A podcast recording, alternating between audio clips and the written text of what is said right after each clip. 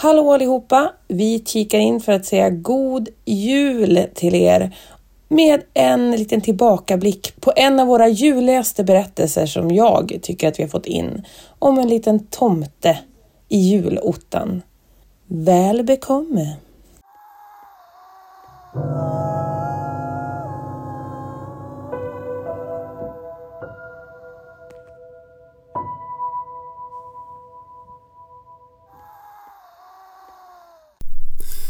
Min morfar var med om något märkligt.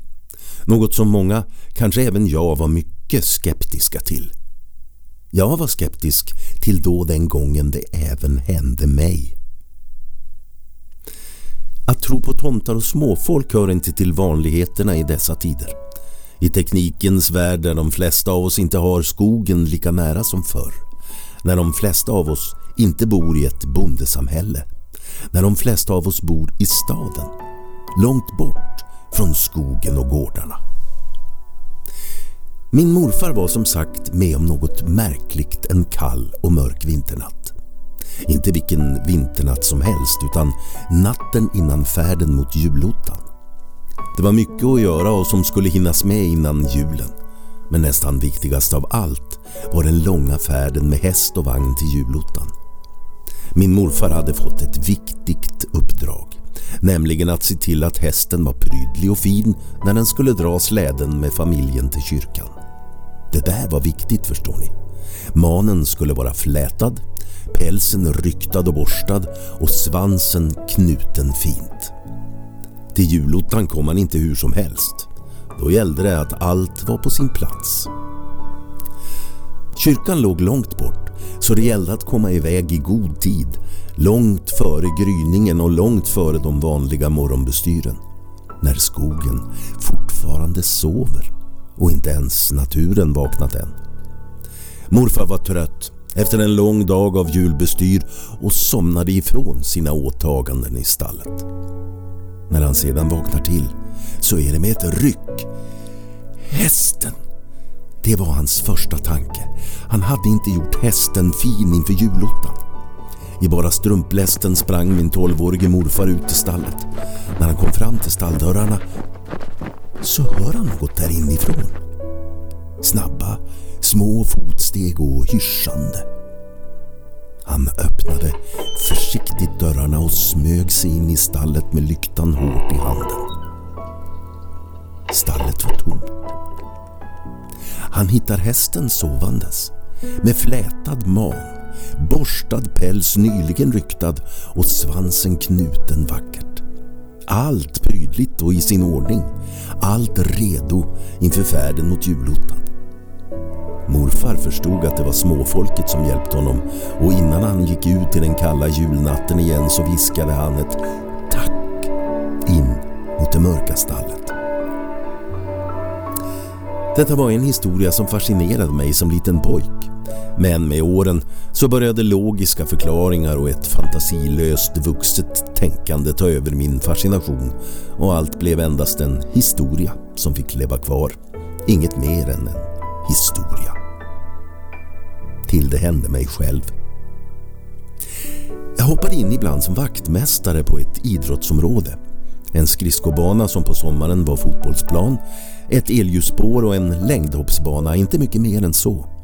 Varje kväll skulle banan sopas och spolas och viktigast av allt var att traktorns tank var fylld innan hemgång så att den som skulle spola isen nästkommande dag hade full tank. Efter en lång dag på mitt vanliga jobb begav jag mig till idrottsanläggningen för mitt skift som isspolare. Gjorde klart mitt jobb och åkte hem för natten. Vaknar så som morfar en gång gjort med ett ryck. Tanken till traktorn var inte påfylld. Klockan var runt sju på morgonen och halv åtta skulle dagpersonalen komma och de behövde traktorn innan de första ungdomarna skulle äntra isen klockan åtta. och tanken behövde vara full. Jag slängde på mig kläder och körde i ilfart mot idrottsområdet. Fumlade med nycklarna och fick äntligen upp dörrarna till maskinhallen där traktorn stod och väntade. Det jag då ser, det glömmer jag aldrig. Hallen är nystädad och prydlig och tanken till traktorn är full. Senare på eftermiddagen så frågade jag chefen på bygget om han möjligtvis fyllt på tanken när jag berättar om hur jag glömt att göra det kvällen innan och ber om ursäkt för att han behövt göra jobbet åt mig. Till svar får jag höra Ja, det var en pojken som gjort det. För inte var det jag. Överraskad och fundersam så frågar jag vilka pojkarn är. Ja, de har alltid hållit till här. Eh, glöm inte att tacka pojkarn innan du går hem. Hans blick var allvarlig och jag förstod. Sedan dess har jag ingen tvekan om att småfolk finns. Och jag tackar alltid pojkan innan jag går hem från mitt jobb även om det var länge sedan jobbet var på idrottsanläggningen. Och morfar. Hans historia är inte längre en historia.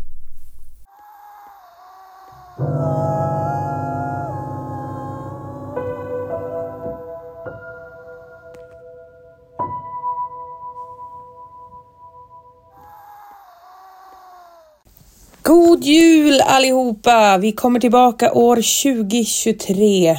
Vi saknar er evinnerligt. Glöm inte patreon.com helt oförklarligt. Där finns vi 15 varje månad som en klocka och ni, ta hand om er.